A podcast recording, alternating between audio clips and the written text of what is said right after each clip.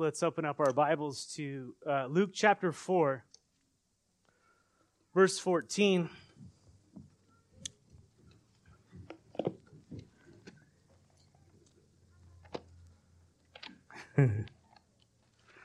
Luke chapter 4, verse 14 is kind of where we're going to be.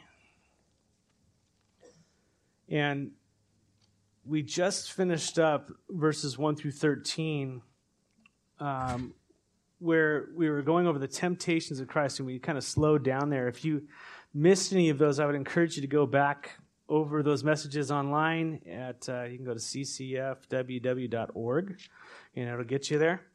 And uh, I encourage you to get last week's message. It felt like the Lord really spoke to us there and encouraged us um, during that time.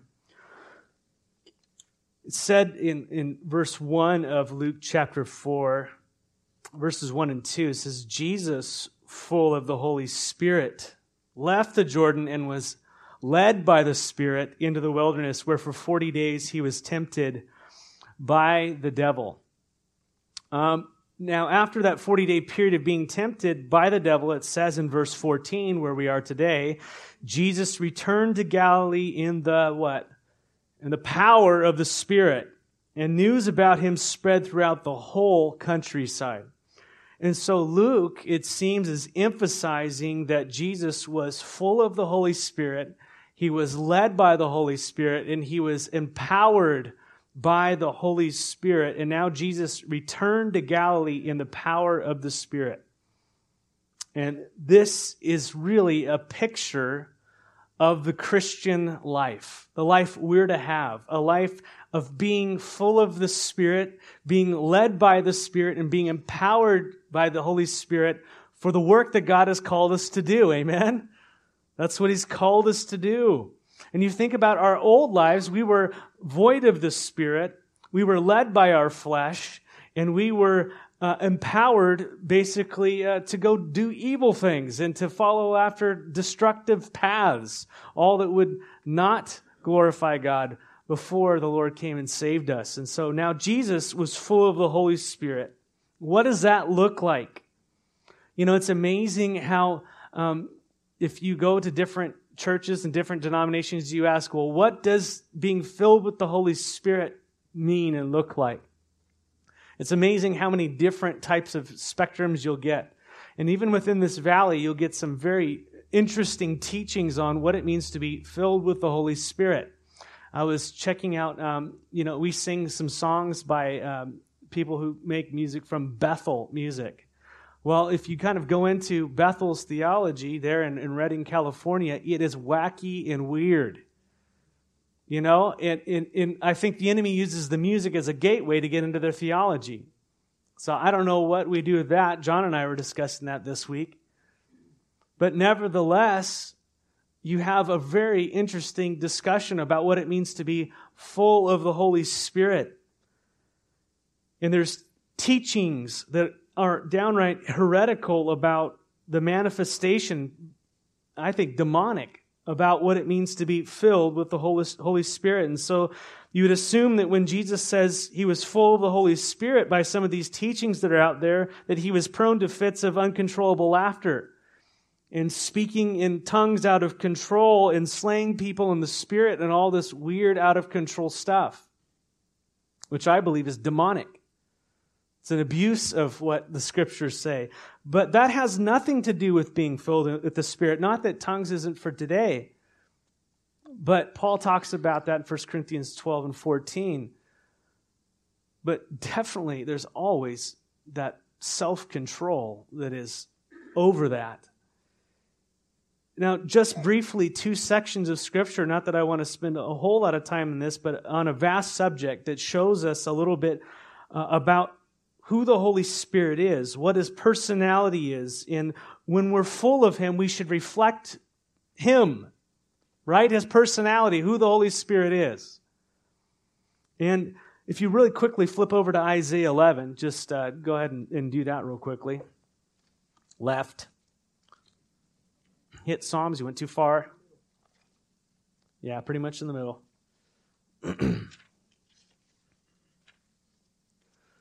you get to Isaiah 11. in verse 1 through, uh, 1 through, let's see here, where am I going? I'll just read. It says, A shoot will come up from the stump of Jesse. Now you're going, what in the world is that? That's David's dad, basically. A, a shoot will come up, a descendant will come up from the line of Jesse, the line of David. From his roots, a branch will bear fruit. The Spirit of the Lord will rest upon him. This is speaking of the Messiah. The Spirit of the Lord will rest upon him. And here it is the Spirit of what? Wisdom and of understanding, the Spirit of counsel and of might, and the Spirit of knowledge and the fear of the Lord. And he will delight in the fear of the Lord. And so you have that sevenfold manifestation of the Holy Spirit. The Holy Spirit's nature is that of wisdom and understanding and counsel and might, power, boldness, right?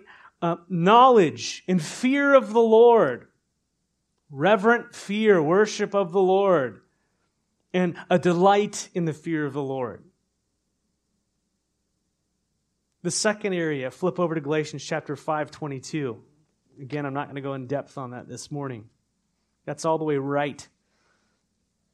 Acts, Romans, 1 Corinthians, 2 Corinthians, Galatians is where we're going. Galatians chapter 5.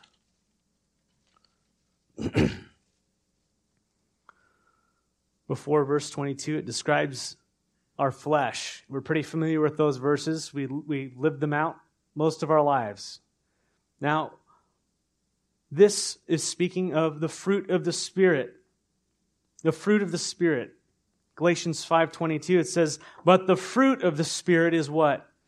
Joy, I'm sorry, love, joy, peace, forbearance or patience, kindness, goodness, faithfulness, gentleness, and self-control."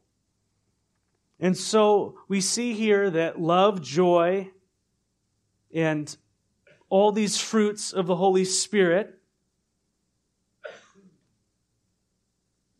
are manifestations of, of someone being full of the Holy Spirit. And so when a person is full of the Holy Spirit, they, sh- they're going to manifest God's wisdom, His understanding, His counsel. They're going to be bold, His might, right? They're going to have knowledge of the, uh, they're going to have knowledge, they're going to have fear of the Lord, they're going to delight in the fear of the Lord, they're going to love, they're going to have joy, peace, patience, kindness, goodness, faithfulness, gentleness, self-control. That's the manifestation of the Holy Spirit in the life of the believer. Amen? More of that. Amen? I need more of that in my life. Amen? Boy, Matt is you know, when I look at these things and go, whew, there's a lot of Matt in the way. I'm filled with Matt. Oh, God, empty me. You know, that should be our prayer, amen? And that's Christine's prayer for me, right? she hates when I do that. I love it. Self control, sorry. But that's what it looks like to be filled with the Spirit. And so when you run into these circumstances where people are out of control and they are not operating in love, what they do and what they say is, is considering others. Not that we don't speak the truth, because that is considering others. Amen. When you run into those circumstances, be careful, watch out. Does that match up with what we see in Scripture? And see, Jesus was all these things. And that's who we look to. When you look at him, that this is who he was and how he acted. It was the fruit in his life. That's who he was. And it's so much so that later on, the, the scriptures get really kind of, they interchange the, the Holy Spirit and the Spirit of Christ because they're one. And so the Spirit of Christ in you, the hope of glory. You're sealed with the Holy Spirit. You're sealed with the Spirit of Christ. I love that. That's what God desires to fashion in us. And so a person full of the Holy Spirit will be led by the Spirit, like Jesus here, directed and guided. And God desires to fill the man or woman of God so that they would be directed to bring him glory by being a witness of the Son of God. When a person is filled with the Holy Spirit, when the manifestation of the Spirit happens in a person, they are now led by the Spirit. They're in tune with the Spirit. They're keeping in touch with the Spirit, Galatians teaches. And they're being led by the Holy Spirit into ministry.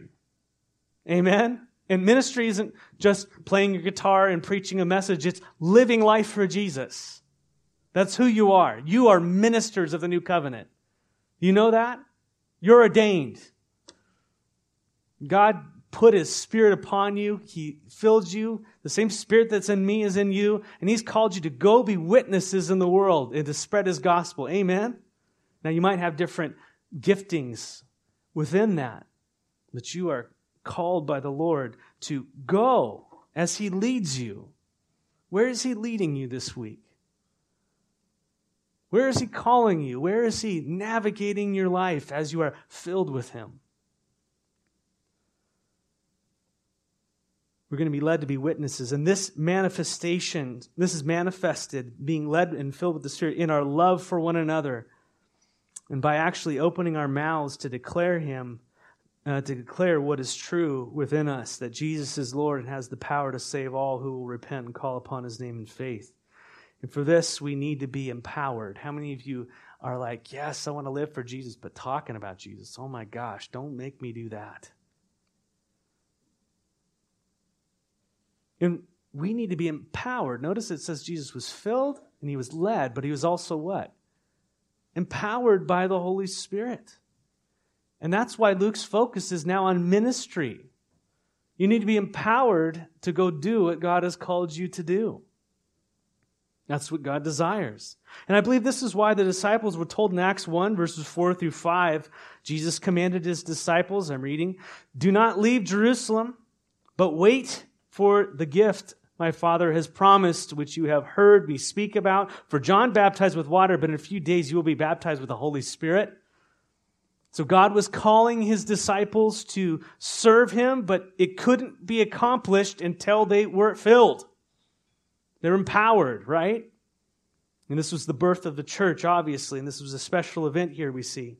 Jesus clarifies this in a few verses later in, in, in Acts 1 8, where he says, But you will receive power when the Holy Spirit comes on you, and you will be my witnesses in Jerusalem, in Judea, and Samaria, and to the ends of the earth.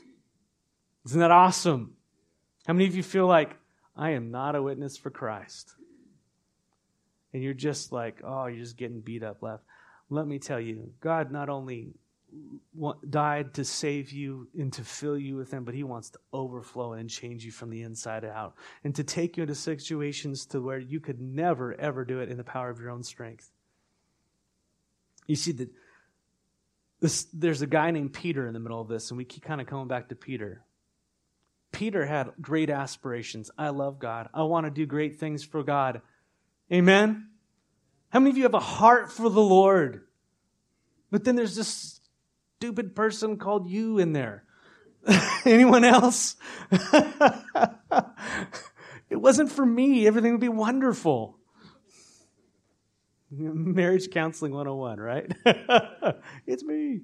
Um, but I start going forward in these things, and, and, and, and I want to do great things for the Lord, but I end up trying to do it with my power and my might and my strength and my flesh and my ability to do things. And, and boy, it can just, it, you just, you end up cutting people's ears off, like Peter did with Malchus. You end up denying him. You end up just backing away, and then you end up just saying, Forget this, I'm going fishing. Anyone? And you just say, Okay, God, you want to come and get me? Oh, this is where I'll be. I'm going to be moping by myself. And guess what Jesus does? He comes and gets you. Doesn't he? He loves you. He keeps, he keeps hunting you down. He's a fierce love for you. He seeks you out over and over and over and over. And I love the restoration of Peter. You know, um, but we see that Jesus told Peter and the gang to, to wait, men and women in that upper room. You wait. And the Holy Spirit fell upon, I'm just, just pointing out Peter right now. It fell upon Peter, and Peter stood up in front of the same people that he denied Christ from, and he preached. And what happened? 3,000 people gave their lives to the Lord that day. More later on. What was the difference between Peter 1.0 and 2.0? Holy Spirit. He was empowered. I love that. You see, the church is to be a people marked by the fullness, leading, and empowering of the Holy Spirit upon their lives. And it isn't going to be weird, it's going to look like Jesus. You're going to have wisdom of God in your life. You're going to have the knowledge of, of God. You're going to have the, the boldness. You're going to have the love to go with it, and the joy and the patience, and all these things mixed together. You're going to be filled with Him. And when we don't have the Holy Spirit, we can, we, we want what God wants, but we try to manufacture the work of the Spirit in our own flesh, and we cut off people's ears. We're zealous. Anybody else done that? I've done it. I'm sorry. You know, I apologize. I know I've done that. I want what God wants, and, and I can I can go ahead of him and I can step in front of him and and try to make things happen. And when I try to make things happen, I've got to prop that up. And so we can do it in the church. We can substitute a true move of the Holy Spirit with emotionalism. You can get people all crying and excited and all that stuff by putting the lights right and mood, mood, mooding people. And that's not, I don't think there's anything intrinsically wrong with turning off the lights and worshiping. That's not, that's not the point. But when I'm trying to simulate the spirit with things of the flesh, what happens? It's based upon emotion instead of what he says. Now, God's given us emotions. He's given us our minds and our intellect. Amen? Amen. I like those things, don't you? I like to feel good. I like to cry sometimes and be happy and all those types of things. I love to think. I'm a thinker you know?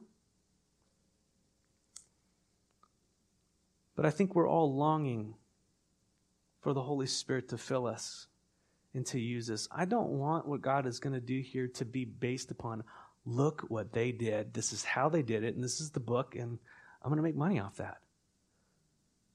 I want it to be, man, God is at work. He's, he's just, he's manifested in those people. Why? Because he's gracious because he's good. Because that's who he is. He hangs out with those broken people and he loves through them. I see God in them. That's you. That's designed for the church. God filling broken vessels, the humble. And then the 3,000 are saved. Amen? So God's calling you to ministry that you're not going to be able to accomplish in your own strength. Do you know that? He's calling to ministries that you might not necessarily step into if it were up to you. And the motivation is going to be that you are filled with the Holy Spirit and you're led by the Holy Spirit and you find yourself in a situation to where it's like, how can I not, Lord? How can I not serve you in this? How can I not step out? How can I not? Amen? And you know that when you step into it, you're going to get hit. You know people aren't going to like it. You know you're going to rock waves, but the love and the obedience to Jesus Christ, that worship just overflows through your life. You know what he says is good. So God's calling us. He's calling us as a church to that. And so, real quickly, how do we receive that empowering of the Holy Spirit? The church goes a lot of different ways on that. But first of all, you must be born again. You're spiritually dead if you haven't been born again. Your default as a human being is that you are dead. Ephesians chapter 2 says that. We were dead in our trespasses and sins. Amen? But you have been made alive in Christ, you know? I just, I love it that God makes dead people live. Amen? Not bad people good. He makes dead people live. So you got to be born again. And that means you're born by His Spirit. You're a new creation. And He saves you, He forgives you. Amen? So you have, if you haven't done that, you're, you're going to try to manifest something that you can't do. You got to be born again. Surrender your life to Jesus Christ. Now, once you've been born again, the Holy Spirit is in you. That means He's teaching you, He's changing you, He's speaking to you. Amen? I love that. He's leading you to follow in the footsteps of Christ, abandoning self, resisting temptation. You have a sensitivity now towards sin. You have a sensitivity now towards the leading of the Spirit in your life. And the degree that I believe that we respond to that Spirit is the degree that we grow. But when we resist that, we don't. The more of Matt that's in the way, the more God can't. Just kind of goes, all right. Not always, but that's what I see. It means he's teaching you now that he's in you. He's changing you. He's leading you.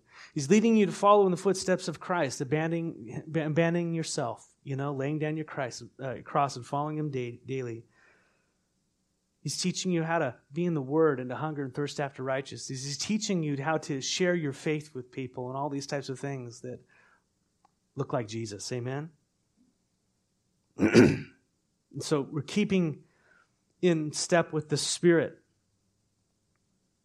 is what it is. But Jesus said that we are to ask for the Holy Spirit, as we'll read later in Luke 11. Now, wait a second. If I'm born again, I thought I had the Spirit.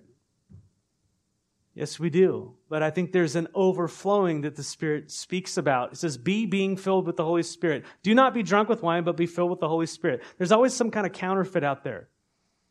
And the Lord wants us to be filled with the Holy Spirit. And I believe it's equated with being in His Word and His Word abiding in us and the fruit flowing forward in our lives. If you, if you parallel the Ephesians verse and the Colossians verse that talk about being filled with the Holy Spirit, they, they, they talk about the Word of God dwelling richly within us to where there's fruit that comes out of our lives. This kind of fruit, being filled with the Holy Spirit, that empowering that happens. But we're to ask, seek, and knock. And it says, you know, you the Holy Spirit will be given to you by the Father. He'll pour it out on you. He'll fill you up, He'll overflow you. And see, the thing is, is as I ask God for more of Him, I'm at the in the same breath I'm asking for less of me. Amen. Less of me and more of Him. And He answers those prayers. And we would hunger and thirst for righteousness and realize that when God fills you, He is leading you to serve Him in ways that are too big for you that will require that empowering. And I remember a short time after I, I came to the Lord, um, came back to the Lord in uh, 21 years ago, um, that He led me to lead worship at a church of around 200 people and I was 20. I was not a skilled musician, all these types of things. I could play guitar, but I was up there half the time because it was a big band and I could like not, I could act like I was playing air guitar. I'm like, what is a D sus? I have no idea what I'm doing here. I just know like power chords, rock chords, right? And, and so I'm just, you know, unqualified in, in many ways. But God was, see, I was breaking. God, God had broken me over my sin. I was responding to the Holy Spirit. I was just saying, I don't want that old life anymore. I need you. And so every time the door was open to the church, I was there. Every Bible study, I was there. I was just filling my mind and my heart with the Word of God. And He was changing me from the inside out. And I remember the worship leader at that church left. And they all gathered around, and, this, and I'd only been into this into the church, you know, for maybe a year or whatever it might have been.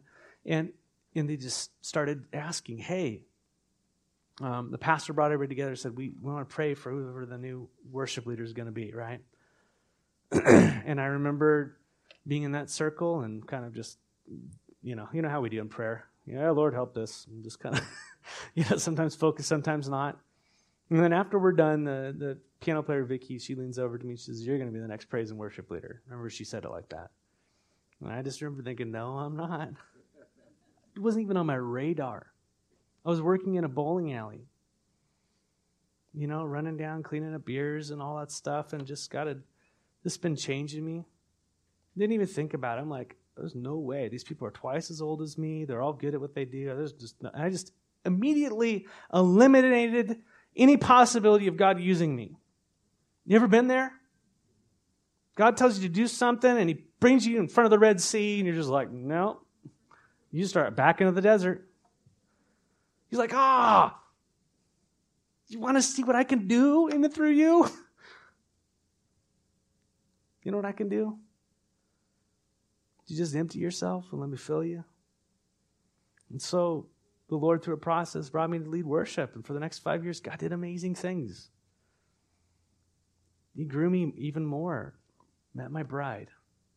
Went around the world, led worship in front of thousands of people and all that stuff. And I could talk about, boast about all those things. But it wasn't me, it was the Lord in me. And that was back when I was I could sing and play. So it was awesome back. I'm trying to make you picture that. Now I was broken. My qualifications were I was empty, and God just picked this kid up and said, You. Because guess what?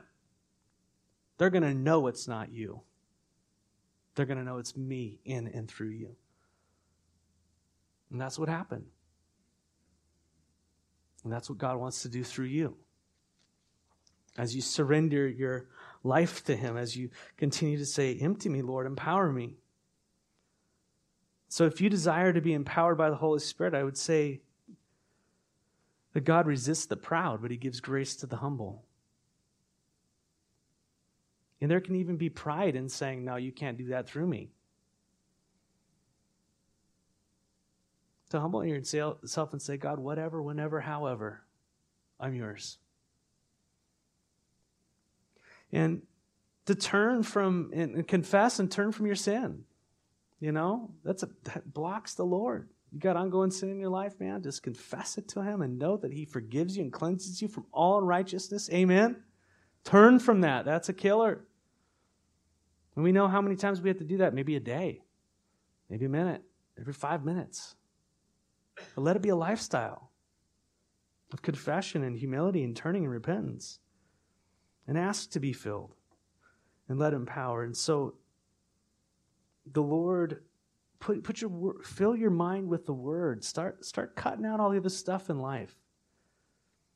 Fast from TV, fast from um, you know talk radio and all this the stuff that gets us right, that, that kind of crowds in, and just spend a season. I'm not talking that is righteousness. That is not righteousness. You just want to open up the channels for the Lord. Amen. I'm not throwing legalism on you saying, just say, God, have all of me and let him speak. And I find that as I cut out those things in my life and I start replacing them with the word of God and, and being around people and sacrificing things, he just starts to fill and empower and direct. And, and there's just this life that flows. And my, my mind is now focused on others and not myself and my circumstances. And healing comes through that. It's amazing.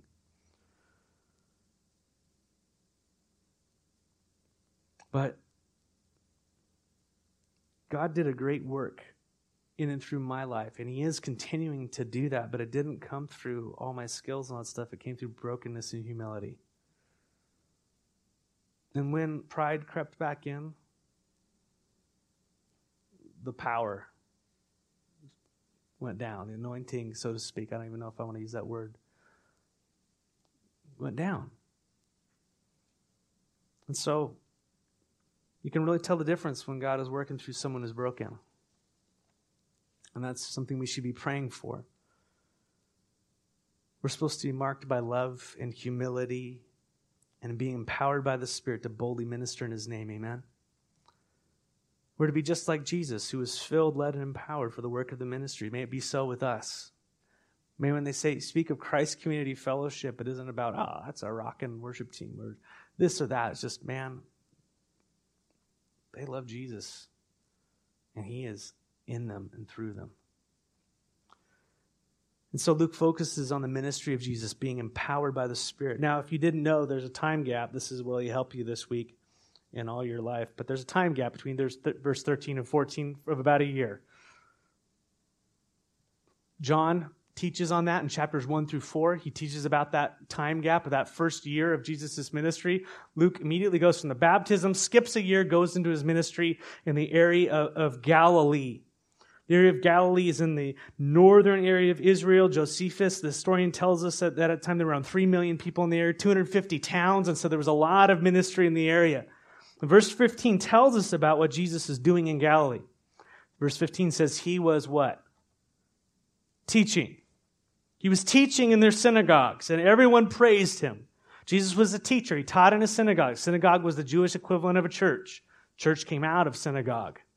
That's our roots.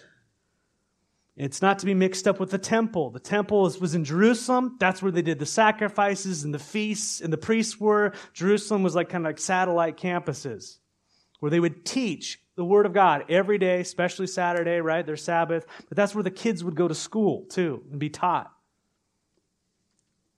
And verse 16 says, And he went to Nazareth where he had been brought up.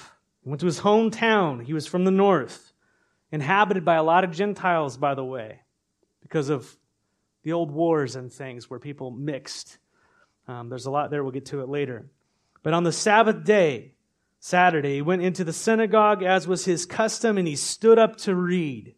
And the scroll, of the prophet of Isaiah, was handed to him, and unrolling it, he found the place where it is written. Verse 18 The Spirit of the Lord is on me, because he has anointed me to proclaim the good news to the poor. He has sent me to proclaim freedom to the prisoner and recovery of sight for the blind, and to set the oppressed free, and to proclaim the year of the Lord's favor. And then he rolled up the scroll, gave it back to the attendant, and sat down. He stood up for the reading of the Word of God and sat down to, cheat, to teach. And the eyes of everyone in the synagogue were fastened on him, and he began by saying to them, Today, this scripture is fulfilled in your hearing. Wow. And all spoke well of him and were amazed at the gracious words that came from his lips. Jesus was the guest speaker in his hometown, and the way the service would go, they'd sing some psalms, they'd read some things out of scripture, there would be some back and forth, and then basically came the, the, the same the, the message. The main message. Jesus was the main speaker. And so he was the guest rabbi that day. And so Jesus reads from Isaiah 61, which is verses 18 and 19 for us here in Luke. And Jesus is reading these verses that everyone in that room probably knew that was messianic in nature. They knew when they were reading that that that was pointing to, G- to the Messiah, whoever that would be, the prophet, right? And Jesus sets and says, This is fulfilled in your hearing. He basically just says, I am the Messiah to them, almost straight out. Notice Jesus says, The Spirit of the Lord is upon me. The Spirit of the Lord is upon me. And he has what? Anointed, empowered me, that called and empowered him to do what? To, yeah, to proclaim the good news. To who? To the poor. He has sent me to proclaim freedom for the prisoners and recovery of sight for the blind, to set the oppressed free, to proclaim the year of the Lord's favor. These were the types of people Jesus was ministering to thus far, and you can read about those in John's account.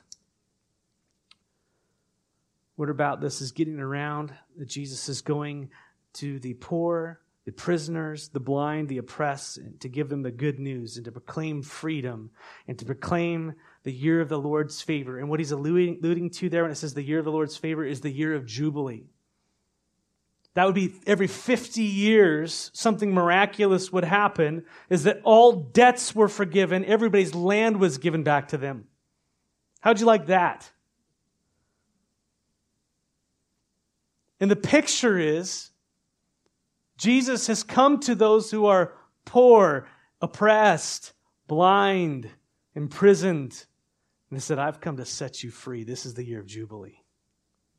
Isn't that awesome? I love that. This is fulfilled in your hearing. Verse 22 says, And all spoke well of him. Mark that. Doesn't last. The sermon wasn't over. Jesus made the point that the Messiah would be filled, led, and empowered uh, by the Holy Spirit to minister God's favor to the poor, the captives, the blind, and the oppressed. Why these people? Why isn't, why isn't God talking about other people there? Why, why is God leaving people out? Why not the rich? Why not the free ones? The sights of the, the people have sight and people are unoppressed. Isn't God concerned with them? Of course God is. Second Peter 3 9 tells us that he desires that none should perish, but all should come to repentance. It's not that God doesn't reach out to the rich and to the free and the people with sight and those unimpressed, but the fact of, is that having all those things can dull us to the voice of God upon our lives. Those things cause us to choke out the word within our lives. And I find out that people who are truly, usually responsive in the, in the world uh, to the Lord have great need in their heart. They have great need in their lives. There's a deficit going on. There's some kind of impossible circumstance they can't get out of it without God. It's not that God doesn't reach out to everyone. But to the rich in, in Laodicea, well, to, the, to the, the church in Laodicea, in Revelation chapter 3, he says, You say that I'm rich.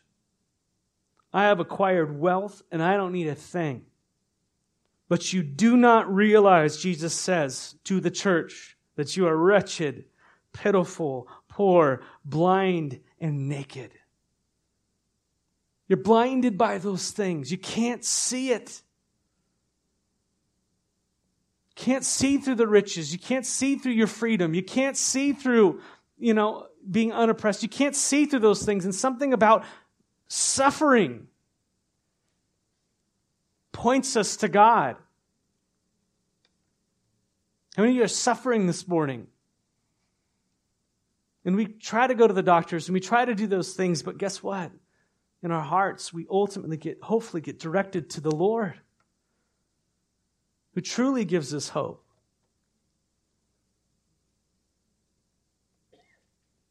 It's through humility that our hearts respond to God. And Jesus says in Matthew 5, Blessed are the what? Poor in spirit, for theirs is the kingdom of heaven. Blessed are those who mourn, for they will be comforted. Blessed are the meek, for they will inherit the earth. Blessed are those who hunger and thirst for righteousness, for they will be filled. God has a heart for the helpless. He resists the proud, but gives grace to the humble.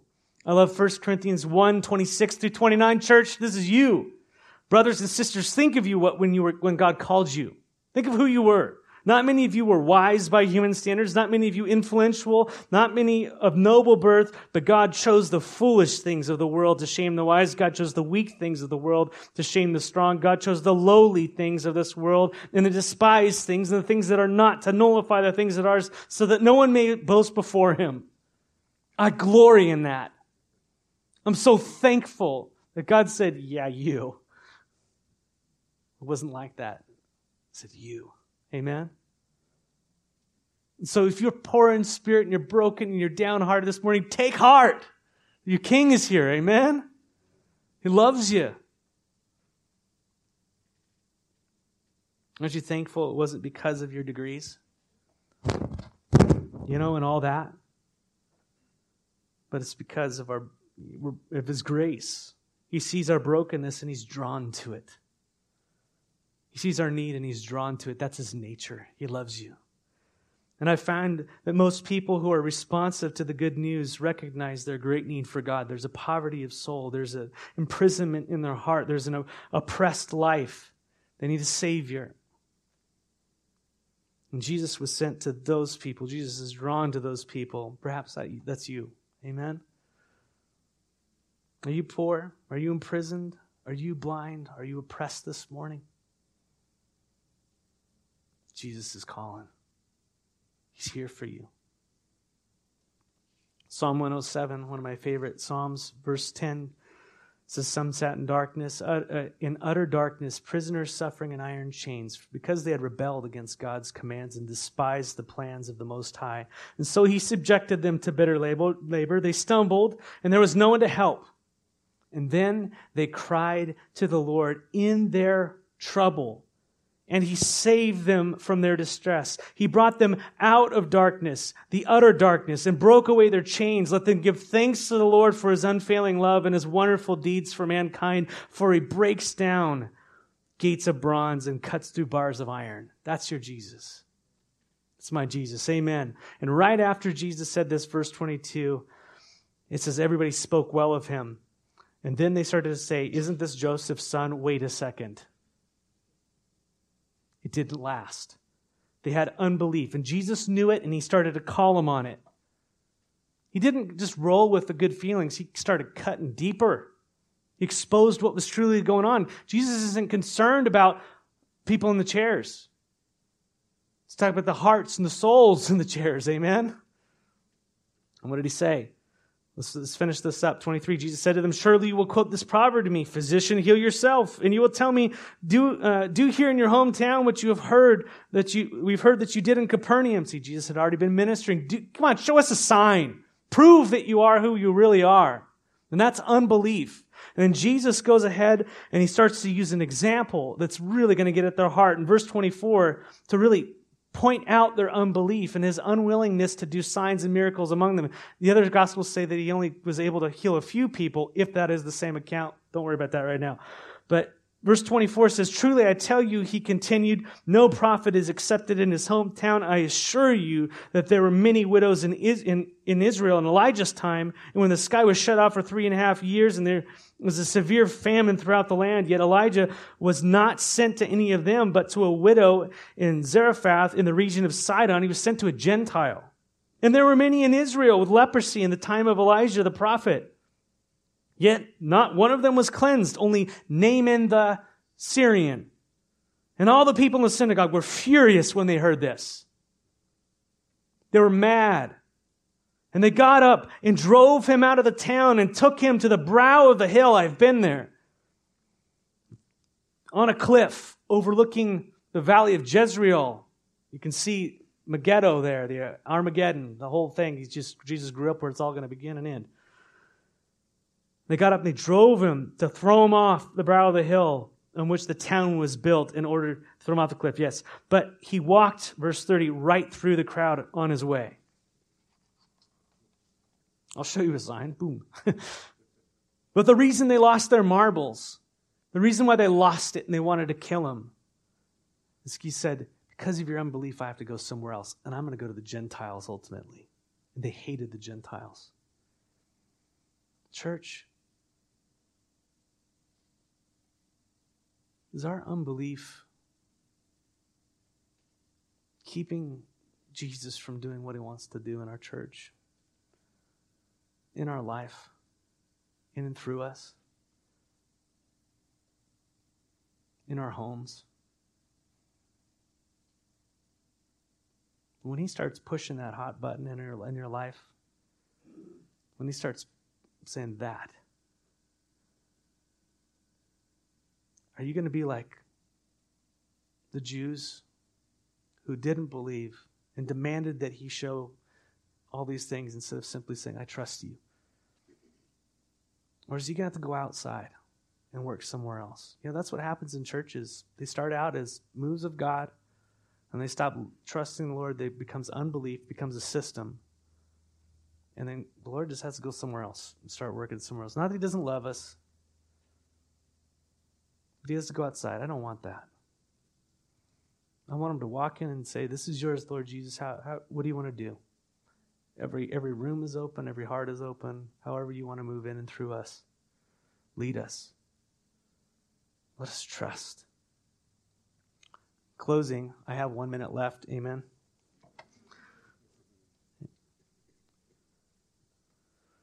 To the angel in the church of Laodicea, we already read this, but I'm going to read the whole thing. These words of the Amen, this is Revelation chapter 3, but verse 14. This is the faithful and true witness, the ruler of God's creation, that's Jesus. I know your deeds, that you are neither cold nor hot. I wish you were either one or the other. And so, because you are lukewarm, neither hot or cold, I'm about to spit you out of my mouth. You say, I am rich. I have acquired wealth and do not need a thing, but you do not realize that you're wretched and poor and pitiful, blind, naked. I counsel you to buy from me gold refined in the fire so you can become rich, and white clothes to wear, and so you can cover your shameful nakedness, and salve to put on your eyes so you can see. To those whom I love, I rebuke and discipline. Did you hear that? To those whom he loves, he rebukes and disciplines. And so be earnest and repent. And here I am. I stand at the door and knock. Who's he talking to? The church. And where is he? He's outside the door. He says, Here I stand. I know we use this for salvation, and, and it's a beautiful verse, you know, and that's the, there's a truth to that. But what is he saying in this verse? He's saying, Church, I'm on the outside, and I'm knocking. And I stand at that door and I'm knocking. And if anyone, if any of you in there hear my voice and opens the door, I'm going to come in, I'm going to eat with that person, and they with me. We're going to have fellowship together and to the one who is victorious, the one who opens the door and lets Christ really rule. I will give the right to sit with me on my throne, just as I was victorious and sat down with my Father on his throne. Whoever has ears, let him hear what the Spirit says to the church. Lord God, we come before you, and we are your church. And um, we just, we just ask, Lord, that you would please help us. That there would be um, no area in our lives, Lord, that would be ruled by us, but we have the fullness of the Spirit in our hearts and our lives. Forgive us and cleanse us and fill us and use us. There are people who need you all around us. Show us to live how to live for you and to die for you daily, to lay down our lives for you. In the name of Jesus, we pray. Amen.